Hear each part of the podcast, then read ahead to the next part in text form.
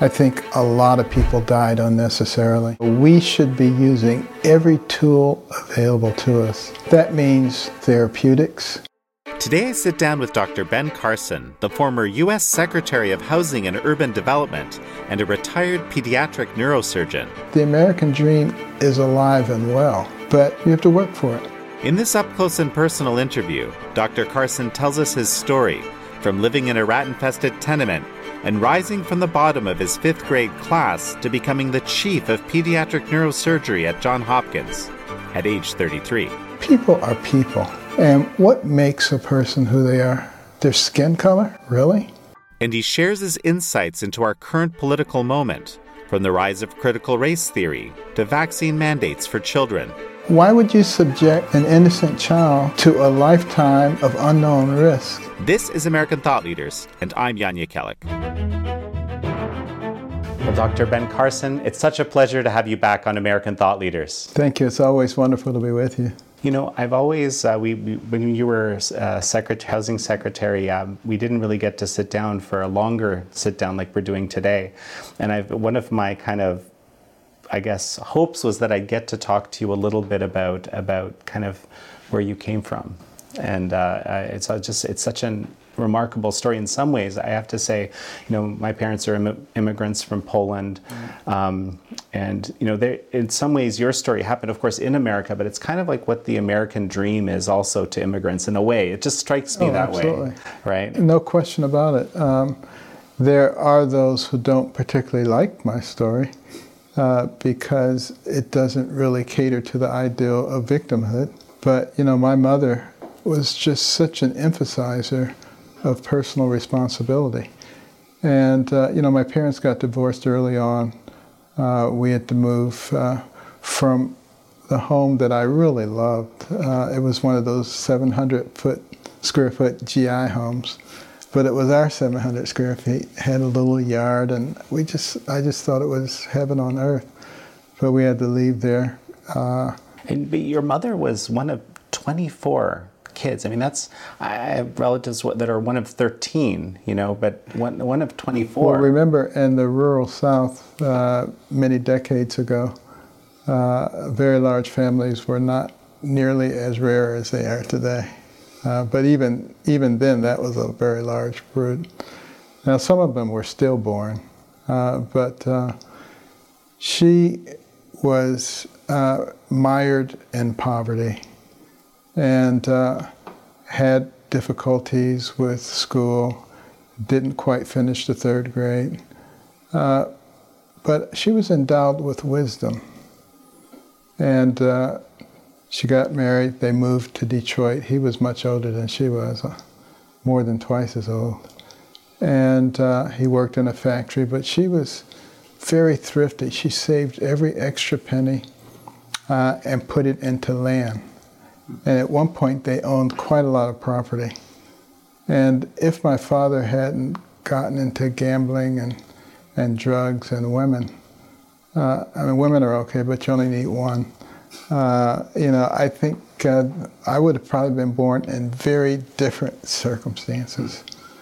But uh, she discovered that he was a bigamist, had another family, and uh, we had to find a place to live. Unfortunately, one of her older sisters in Boston took us in. It was a tenement, a typical tenement that you see on TV with rats and roaches and gangs and sirens and murders and broken glass all over the place, but it was a roof over our head. And that couple of years gave my mother enough time to sort of get on her feet, and we moved back to Detroit. We couldn't, you know, afford the the house that I thought was our dream home, but at least we were someplace.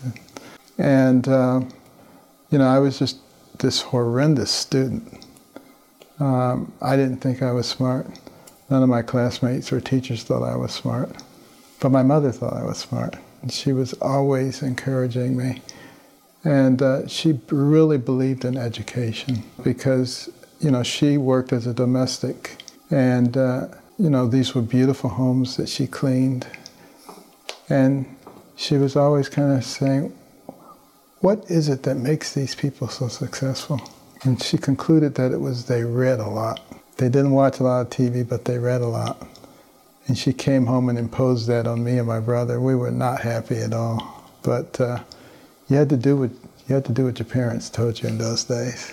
Today, we probably, well, we would have called social services and they would have carried her away in handcuffs. But in those days, For, for saying, hey, you're going to read, what was it? It was two books a week, or I think, or two books Yeah. a read from the public library and submit to her written book reports, which we didn't know she couldn't read because she was clever. She put little highlights and marks and all over the place. But the interesting thing was, even though I didn't like it very much at first, after a while, I got to the point where I couldn't wait to get home to get into my books because it opened up a whole new world.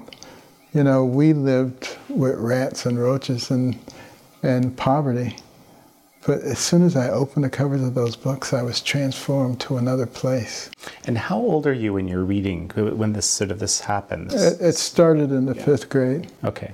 and uh, I started reading about scientists and surgeons and explorers and entrepreneurs, and I very rapidly came to an understanding, as my brother did, that you were the person who was going to decide where you're going to go. Nobody else got to decide that. Even though there were a lot of people around us who were constantly telling us that the world was unfair, that you wouldn't be able to succeed, uh, why do you have these lofty dreams? But uh, you know, we forgot about all of that. So wait, so you're saying that all along there's there is this narrative being pushed at you from like Oh, yeah. friends, and relatives. Oh, absolutely. okay. Uh, some people think that that's a new thing. It's it's much more intense now, uh, because there there were more people when I was growing up who would say, you know what, uh, all that's going on, but you can make it. You know, if you really work hard and you really study hard, you can make anything happen that you want to. You heard that a lot more then than you hear that today. Okay. But then there, but the other voices were still there. That's other voices were powerful, and uh, but my mother's voice was powerful too. And uh, her favorite poem was a poem called "Yourself to Blame." You're the captain of your ship. If things go awry, don't blame others. You have yourself to blame. And uh, we always heard that poem when we came up with an excuse, so we stopped coming up with excuses. And uh, you know, within the space of a year and a half, I went from the bottom of the class to the top of the class uh, much to the consternation of all the students who used to call me dummy, who were now coming to me for the answers. But uh, you know, it was it was an incredible transformation uh, that occurred at that point, and it was interesting. Some of the adventures, uh, some of the teachers, some of the reactions to the teachers, because uh, we lived just on the white side of the railroad tracks. So I had to go to white schools. And, uh, you know, when I was doing poorly, they said, well, of course he's a black kid. Of course he's going to do poorly. I mean, it was no big deal. But when I rose to the top of the class, what is this that is going on here? And, uh, you know, I particularly remember when I was in the eighth grade and we would have a special award for the uh, highest achieving student. And I was pretty sure I was going to get the award. Uh, I carried your report card around to each teacher, and they would put your mark on. I had all A's. Got to the last class, which was band, which I was a very good student in band, so I knew I was going to get an A in there. And the band teacher gave me a C to ruin my report card and ruin my chances of winning the award. But to his chagrin, it turned out the band didn't count, so I got the award anyway. And, and so this was just straight up racism, basically. Well, straight up ignorance. Because I, I, I think in those days, people had ideas uh, and they weren't particularly ever challenged. And uh, so it was sort of a natural thing for people to think that way. And, and I talk about that in my new book that will be coming out uh, in a few months uh, called Created Equal. And, uh, you know, I don't absolutely harbor uh, grudges against that person or other people who had funny ideas because that's what they saw, that's what they heard, that's what was inculcated into them. And I think we have a duty to try to educate people And, uh, you know, the amount of racism in America has dramatically changed from the time that I was a youngster. I remember uh, when a black person came on TV when I was a youngster, it was a, who wasn't in a servile role. It was a big deal. Everybody, hey, hey, come and see this. This is incredible. Um, and now, I mean, you have black admirals and generals and CEOs of Fortune 500 uh, companies and presidents of universities, including Ivy Leagues. We've had a United States president who was black, elected twice, a vice president.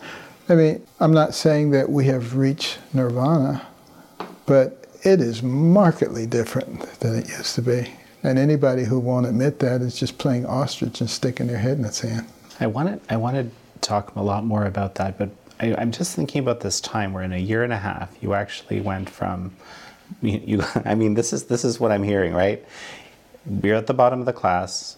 Your mom forces you to read books and write report card reports on them, and in a year and a half you shift to the top of the class. Do you remember like in, in something specific, like an aha moment? I don't know. I do, I do. It was uh, because I was I read all the animal books. I loved animals, and then I read all the plant books, and then I started reading about rocks and minerals because we lived near the railroad tracks. And what is there along the railroad tracks? Rocks. So I would collect them in boxes, come home, read about them. Pretty soon I could name any rock, tell you how it was formed, where it came from. Still in the fifth grade, still a dummy. And one day the science teacher walked in, he held up this big black shiny rock. He says, Can anybody tell me what this is? Well, I never raised my hand. But no one raised their hand. I actually knew what it was. I raised my hand and he was shocked. He said, Benjamin? I said, Mr. Jake, that's obsidian. And there was silence because nobody knew whether it was right or wrong. They didn't know whether they should be impressed or should be laughing. And finally, after he got over his shock, he said, That's right. And I said, Obsidian is formed after a volcanic eruption, and the lava flows down, it hits the water, there's a supercooling process, the elements coalesce, the air, air is forced out, and the surface glazes. They were all staring at me. They said, What in the world is going on here? But I was the most amazed person because it dawned on me that the reason I knew the answer and nobody else did is because I was reading the books. And I said, Aren't you tired of being called a dummy? And I was. I didn't ever let anybody know I didn't like it, but I really didn't like it. And I said, What if you start reading about your subjects? And from that point on, you never saw me without a book. Waiting for the bus, reading a book. On the bus, reading a book sometimes missing my stop because I was reading a book. And uh, it really changed my perspective on the world. It's amazing, frankly, how how powerful. I mean, I've had I've had some amazing experiences reading as well, but this is. And you think about the fact that uh, all of a sudden I wasn't the first one to sit down in a spelling bee. Why? Because I was looking at words all the time. I knew how to spell them. and you learn grammar and syntax and you learn how to express yourself. I mean, it has many wonderful uh, side effects. Well, so I mean, the, I, I want to say right now that you know that there's just seems to be a lot less of an emphasis on exactly these things, right? No, that's that's the, the critical problem that we're having in our schools right now. You know, in, in Baltimore City, um, the graduation rate obviously is very low, but the number of students who are working at grade level is almost zero. And uh, in so many of our large cities, that seems to be the case. And the politicians, I don't know what's wrong with them. I remember in Baltimore during the No Child Left Behind series, uh, some of the schools that were failing badly, they said, we're going to send these kids to other schools. The politicians physically gathered around the schools saying, no, these are our schools. These are our failing students. We want to let them fail. Uh, they didn't say that, but uh, obviously that was the message. And, uh, you know, nothing has improved.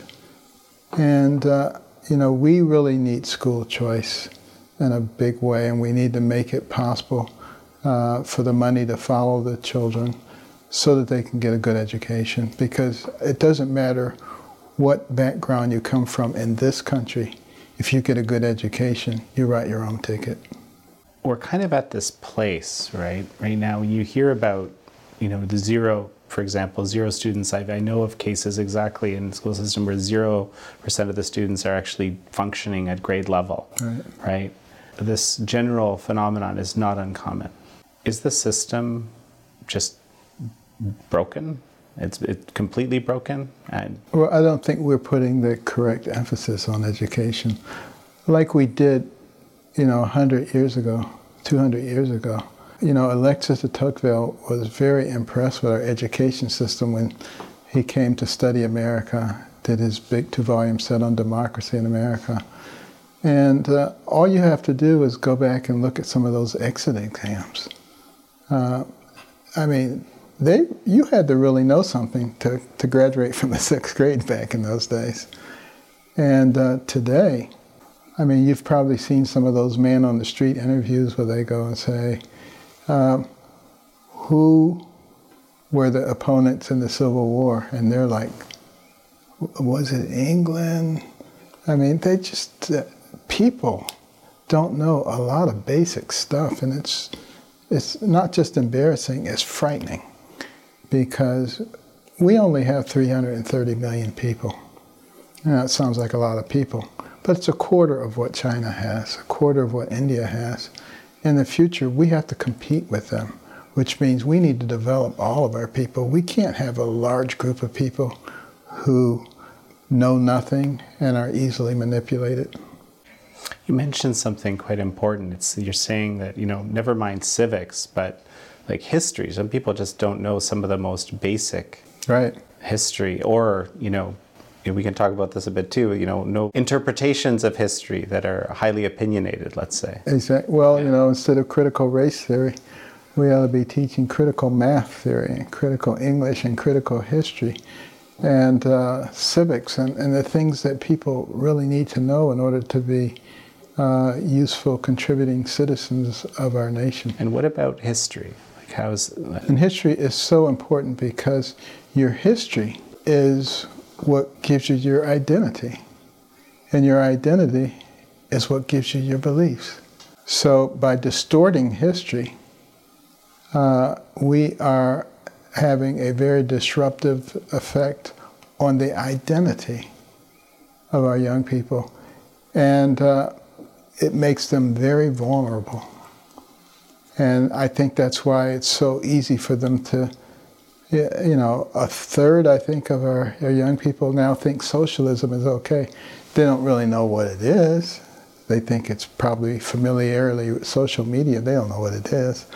And uh, it would be wonderful if they could go and live in frankly socialist countries for a year or so. I think they would have a, it would open their eyes tremendously in terms of the uh, tremendous opportunities that we have here, and uh, and why we need to make sure that we maintain freedom in this country. This country is about liberty. It's one of the, the key things, obviously, that we emphasize at the American Cornerstone Institute: uh, faith, liberty, community, and life. And it was because people wanted to be able to live freely without the government's neck, foot on their neck, that they came here in the first place, without the government mandating that you must do this and you must do this and you can go here and you can't go there. That's not America. And uh, we cannot be fooled into thinking that's America uh, on the basis of some health uh, issue. We can't let any kind of issue destroy our freedoms. You know, that's frankly a very you know interesting piece of history, right? That isn't necessarily obvious or probably even known by many people, right? I mean, that that's it's you, you think it's kind of the definition of America. It's the people coming who who were basically persecuted in their homelands um, originally, and you know some folks They just simply aren't aware. Yeah, they just they just wanted to be able to to worship as they wanted to worship and to live the way they wanted to live, as long as it wasn't infringing upon somebody else's rights. And uh, that was the promise of America. It's the reason that it's still the destination for so many people. You know, I mean, think about it. If we were a systemically horrible, racist country, why would people be forming caravans trying to get in here? and then once they got in here, wouldn't they flee? No, that's obviously not true. Well, I was, you know, I was reading, for example, that the most affluent Hispanics in the world are in, in America. Yes. It's kind of an interesting, again, odd statistic. Is that that's correct? That's right? correct. And, and also, when you look at the the demographic group that's starting the most businesses. Uh, you know, I, I, think they're coming here and they're recognizing, wow, look at these opportunities that exist here that did not exist where we were coming from. And they take advantage of it. So, you know, the Cornerstone Institute, of course, you you founded it uh, not not too long ago. You know, a big, uh, you mentioned, you know, some of the, the, the core ideas behind it, um, but a big focus that you've had has been tackling this whole idea of critical race theory in schools and just frankly the question of, of race, right? Right. Uh, it's, it's, it's such an important issue because, you know, the United States of America uh, plays a very important role in the world. And if we lose our status and we lose our standing, uh, the world will deteriorate very rapidly once again. When we are strong, there tends to be much peace in the world. When we are weak, uh, the despots begin to uh, reappear. And uh, how do you weaken America, a, a, place that is so strong uh, historically? Uh, you divide the people. You know, Jesus said it first, Abraham Lincoln repeated it a house divided against itself cannot stand. And uh, critical race theory, the 1619 Project, which, you know, presents white people as oppressors and the cause of the root cause of problems for everybody else, and that everybody else is a victim. Uh, I'm quite at a loss to explain how that improves a country. How does that make a people better? It doesn't. Uh, it creates divisions and animosity and resentment. Uh, not to mention the fact that it's based on a series of untruths. You know, people are people. And what makes a person who they are? Their skin color? Really? Their hair texture? I don't think so. As a neurosurgeon, I can tell you that when I open somebody's skull and start working on the brain, that is what makes them who they are. The other things are just peripheral decorations, and they have nothing to do with who you are as a person. And uh, that's what we need to begin to really truly understand. And you know, you look at a human brain versus an animal brain, say a dog, and uh, what's the difference?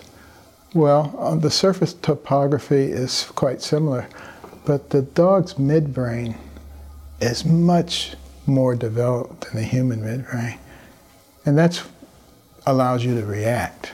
So dogs react much faster than we do. Most animals react much faster than we do. But we have these very well developed frontal lobes.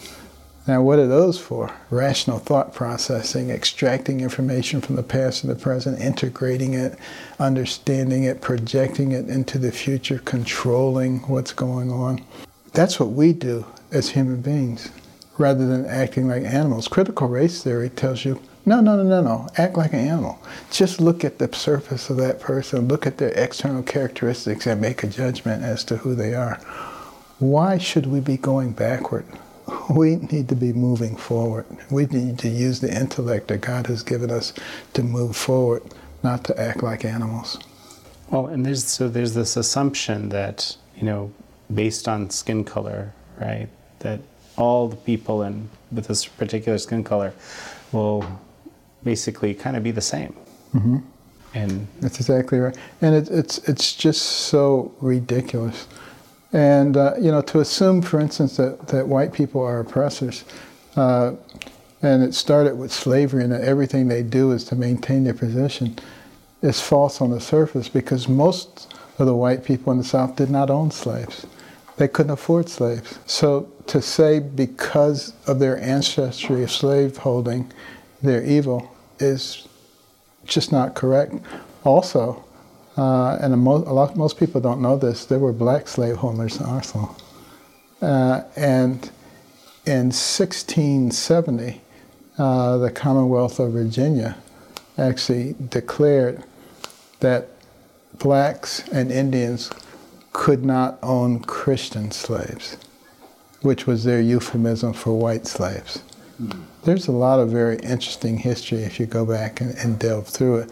Uh, the point being that people are people, and when they find an advantage, they take advantage of it. And uh, you also must remember where did the slaves come from? The African slaves usually came from tribal fighting, and one tribe would prevail over another, and they would either kill or take the enemies as their slaves. And then all of a sudden, there were these Portuguese people saying, Can we buy some of those slaves? And they said, Hmm, that's a good way to get some cash. And, uh, you know, that's really uh, a big part of how things got started, and it just multiplied from there. Nobody disputes the horror of slavery in America. Do you feel like that chapter has been closed, I guess, in well, this country? Uh, remember, slavery has been a part of society since we have written records. And I'll tell you something that's pretty shocking there are more slaves in the world today than there have ever been. When you look at uh, sex trafficking, and um, even uh, in the United States, we are the biggest subscribers to human trafficking. Uh, so we don't have to go back 200 years. We can look at what's going on right now. We really should be focusing some attention on what is going on right under our noses and uh, incredible lives that these sex slaves live. It's awful. Uh, there's a, a, movie coming out soon called The Sound of Freedom uh, that really details the child sex uh, trafficking that goes on and uh, the kind of lives that they have to live. And it's so awful that sometimes when they're rescued, they actually go back to it because they don't know any other life, they don't feel any other security. Uh, so we have a job to do. But um, there was nothing unique about the United States in having slavery. What was unique is that we had so many people who were vehemently opposed to it that we were willing to fight a civil war, lose a huge number of people to try to stop it. And some people say, well, that Civil War, that wasn't about slavery. That was about maintaining the Union. Well, remember, the reason that the South wanted to succeed is so that they could maintain slavery. So obviously, that was the root cause. As I always say, elementary, my dear Watson. I think you've said this in the past that you know, this whole kind of critical race theory, this idea in the 1619 project that slavery is the origins, origins of America are in slavery, that it's actually kind of more of a tool to divide uh, than an attempt to paint an authentic history. Uh, that's correct. And, you know, if you really want to fundamentally change a country and change a society, you first must get people to feel that it needs to be changed that it is so inherently evil the way that it is that it needs to be changed. This is all part of that uh, plan to try to make us appear evil so that people will want to change our system into something else. And the exact opposite is the case. You know, this is the place that has provided more opportunity uh, for more people, not only in this country, but around the world. This is the first superpower of the world that has not gone around and trampled and tried to conquer everybody else.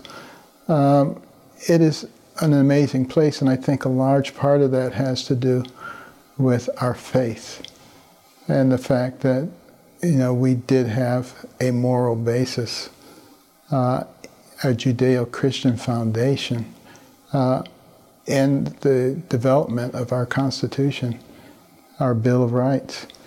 And as we've moved away from that, and if you go back and you look at the writings of, of Lenin and Stalin and some of the other Russians, and they talk about the strength of America, our family structure, and our moral foundation, and how that was going to make it extremely difficult to ever conquer, to defeat the United States of America, and that the way that it would be done is to corrupt them morally and to destroy their family structure. And uh, it seems like those are the things that are going on right now. And, uh, you know, we have to be smart enough to realize that we have something that's particularly wonderful here. This is sort of like uh, the older brother and the younger brother. The younger brother has this delicious dessert that the older brother wants, um, but, the, but he can't have it. So he says to the younger brother, maggots smothered in rats, and they're all kind of horrible things. And then the little brother says, Yeah, I don't want this. And he runs out, and the big brother eats it. You know, we have a wonderful system. Other people want it. Uh, we cannot be so foolish as to allow someone to make us think that it is rotten to the core and that we need to change it. Do we need to learn from our mistakes? Absolutely. Have we been perfect? Absolutely not. Has any society been perfect? Absolutely not, because they're inhabited by people and people are imperfect. I'm just going to think back to something you said earlier. This is like people. I think folks might take issue with this with this statement, basically saying that America hasn't gone around trying to push its weight around. To, you know, there's been. You know, I've been just thinking about places like, for example, that Afghan nation building in Afghanistan, which of mm-hmm. course you know didn't didn't end well. There's all sorts of examples in South America that people point to. I mean, there were, there's been there's been some pretty serious, I guess, deviations from what you said, right? Well, we, we so. I haven't said that we haven't haven't used our weight inappropriately from time to time. Uh, what I did say is we haven't gone around trying to conquer everybody and pilfer and take all their stuff. okay. Um, you mentioned earlier that uh, a nation divided, you know, it isn't going to do a house divided against itself, right. isn't isn't going to work, and we're very much in that sort of place, aren't we, here in America right now? Unfortunately, we're very much there right now. We've we've allowed, and and I hate to say this uh, to you because you're part of the media, but uh, you know they have fomented the hatred, uh, and I don't know why they do it, uh, and, and I don't know why they push the scenarios that would make socialism and communism uh, more acceptable. Have they not read history that tells you that the first thing that communist governments do is completely control the media? Do they not know that? So I think they're being a little short sighted. And I always encourage journalists, particularly young people, uh, to recognize that the only business protected by our Constitution, the only one, is the media, the press. Why? Because they were supposed to disseminate unbiased information to the people. And that's the only way that the people can know uh, the information which will allow them to have an opinion, to have a will, because the country was supposed to be run on the will of the people. That was what distinguished us from other nations that were government centric. We were supposed to be people centric. And it was a great experiment and many people thought it would never work and that somehow we would eventually wind up being government centric. Uh, but that's why our, our founders spent so much time on our Constitution to provide the people with the tool that they needed to keep the government from expanding and controlling their lives. The press, you know, I think you could say the press has shifted in its vision from truth seeking, which I think has always been the, the uh, idea. Um, and I'm talking about, you know, sort of the, the ideal of journalism, not propaganda masquerading as journalism, to something like, narr- you know, sort of reinforcing narratives that are quote unquote the truth, that are known to be, you know, the, the, the correct view. Well, the, the majority of people no longer trust the press. What, how do you function in a society that, that that is in that kind of a situation? Well, it becomes very difficult. I think that's one of the reasons we're having so much difficulty right now. And uh, but that doesn't mean we have to give up. Uh, we have to recognize what the source of the problem is.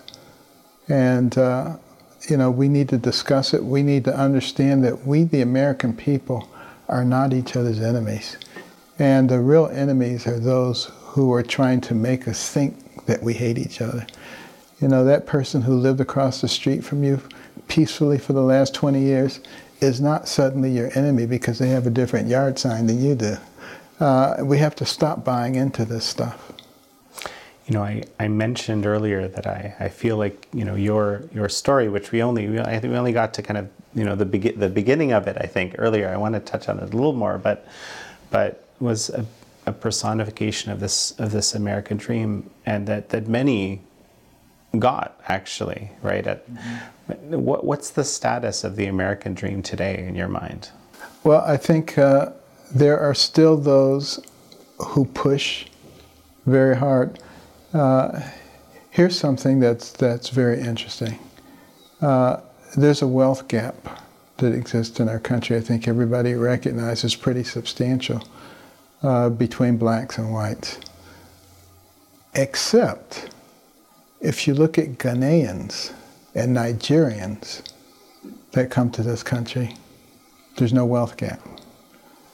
Now, if you know families from those places, what you know is that there's a tremendous emphasis on family and education, and they've eliminated the wealth gap.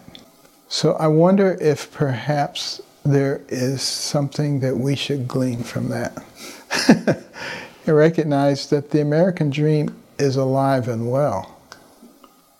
But you're not entitled to it. You have to work for it. And that was what people wanted. They wanted to come, they said, I don't care that I have to work hard as long as I get to benefit from that hard work. Somebody else doesn't come along and say, Well, I'm taking your stuff because you don't really deserve it. You know, we were you you've commented on this recent election in Virginia, mm-hmm. right? Um, that it was kind of a well actually what, what let, let me let me ask you um, what what is your comment on the election in Virginia? Well uh, I was very pleased to see people willing to cross uh, the political barriers and vote on what was an important issue. And that is who has the right to say how your child should be educated. Do your children belong to you or do they belong to the state? And I think that was an issue that Democrats, Republicans, Independents all could come together on. And I think there are many issues that they could all come together on. You know, when you look at the economy right now, uh, the, the tremendous inflation, more so than in the last 30 years. What's causing it? Well, one of the big drivers are energy costs. That was a self inflicted wound. You know, stopping the Keystone Pipeline on day one, uh, putting in place regulations uh, for energy production uh, to shut down a lot of what was going on already we had become energy independent. We're a net exporter of energy. Um, the costs were very low. We had the cleanest air and water since we've been measuring air and water cleanliness. And we just chucked all that. Well, of course, uh, that's going to drive the cost of energy up tremendously. And who's going to suffer from that? Not the rich. It's the people who most need our sympathy, who most need our encouragement, who most need opportunities, who are being hurt by that the most.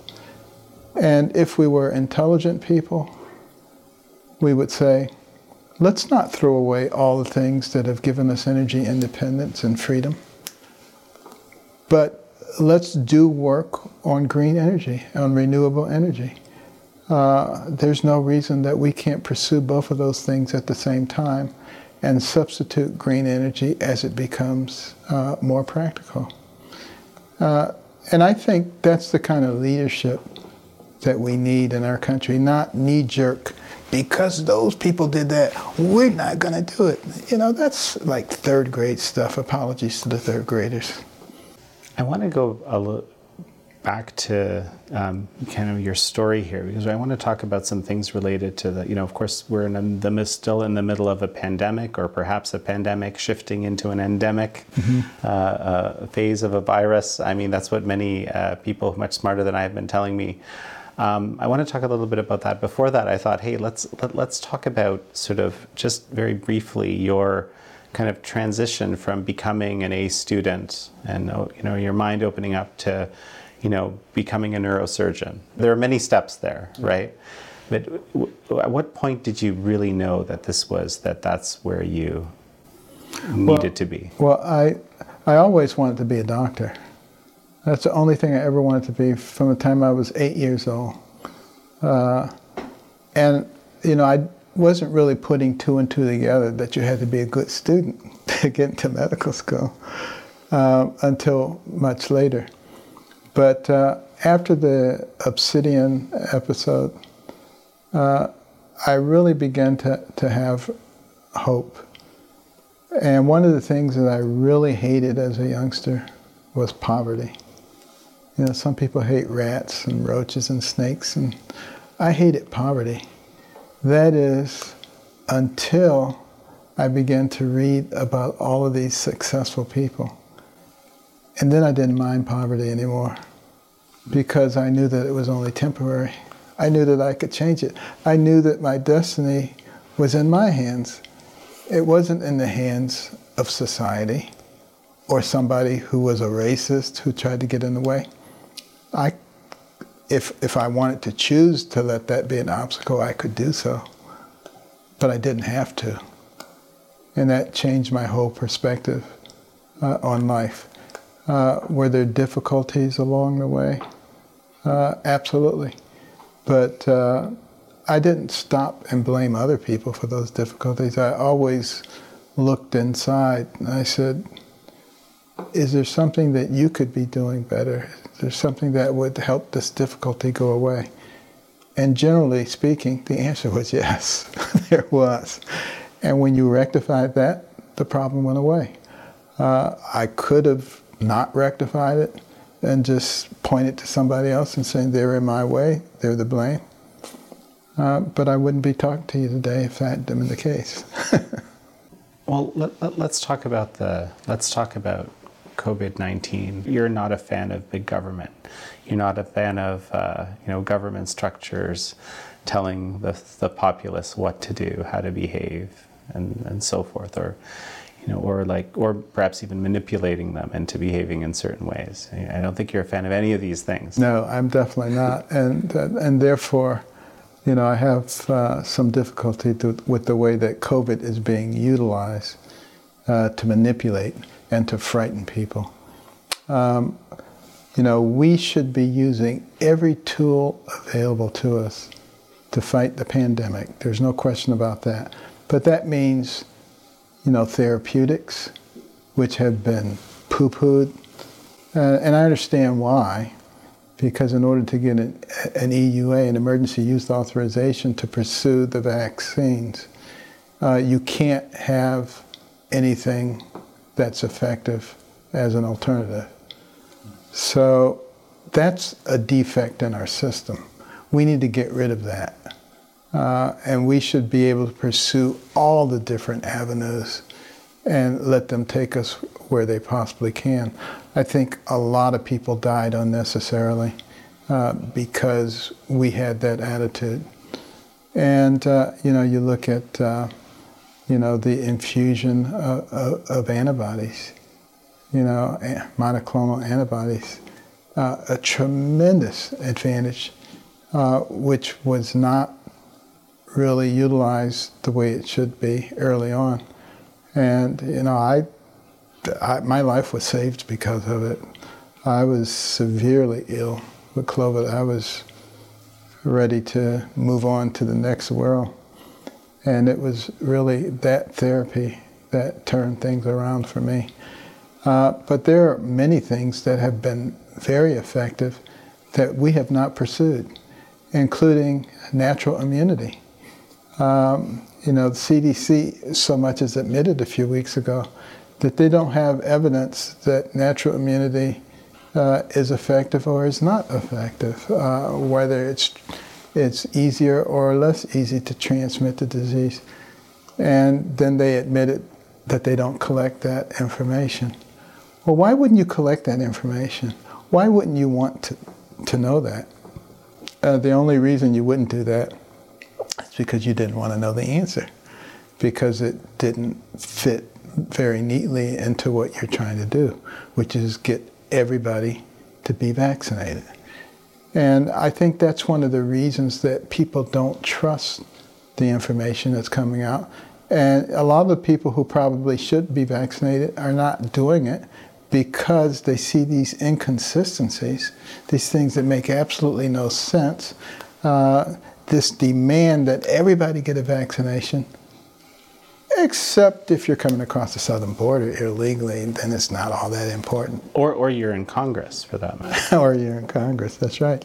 So, you know, our people are not stupid. They're able to see these things and they're able to process that information.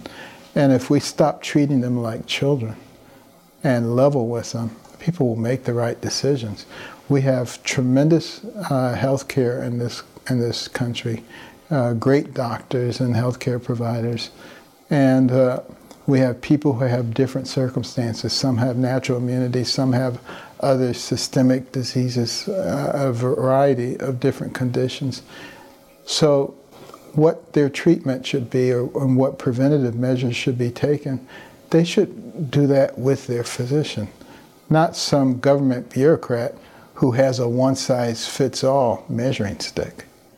Well, so, okay, so two things, right? The first one is it's true that the CDC hasn't been doing this work around natural immunity, around gathering data around it. But there are, uh, I mean, the, I'm, a, I'm aware of a paper that Brownstone Institute uh, just uh, published somewhat recently, just looking at all the studies out there about natural immunity, because not everybody isn't studying natural immunity. There's like right. plenty of folks that are, and you know, it, it's pretty clear based on the entire body of evidence from what they found that it's incredibly effective, and mm-hmm. as might one might expect, mm-hmm. right?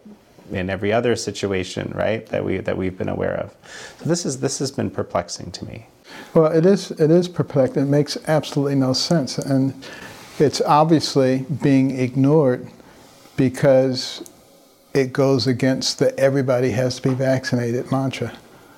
And uh, it's one of the reasons that I think people are losing confidence very quickly in the CDC and the NIH and, and our governmental agencies. And that's a shame because that's going to impact public health issues well beyond COVID, and it's a serious issue.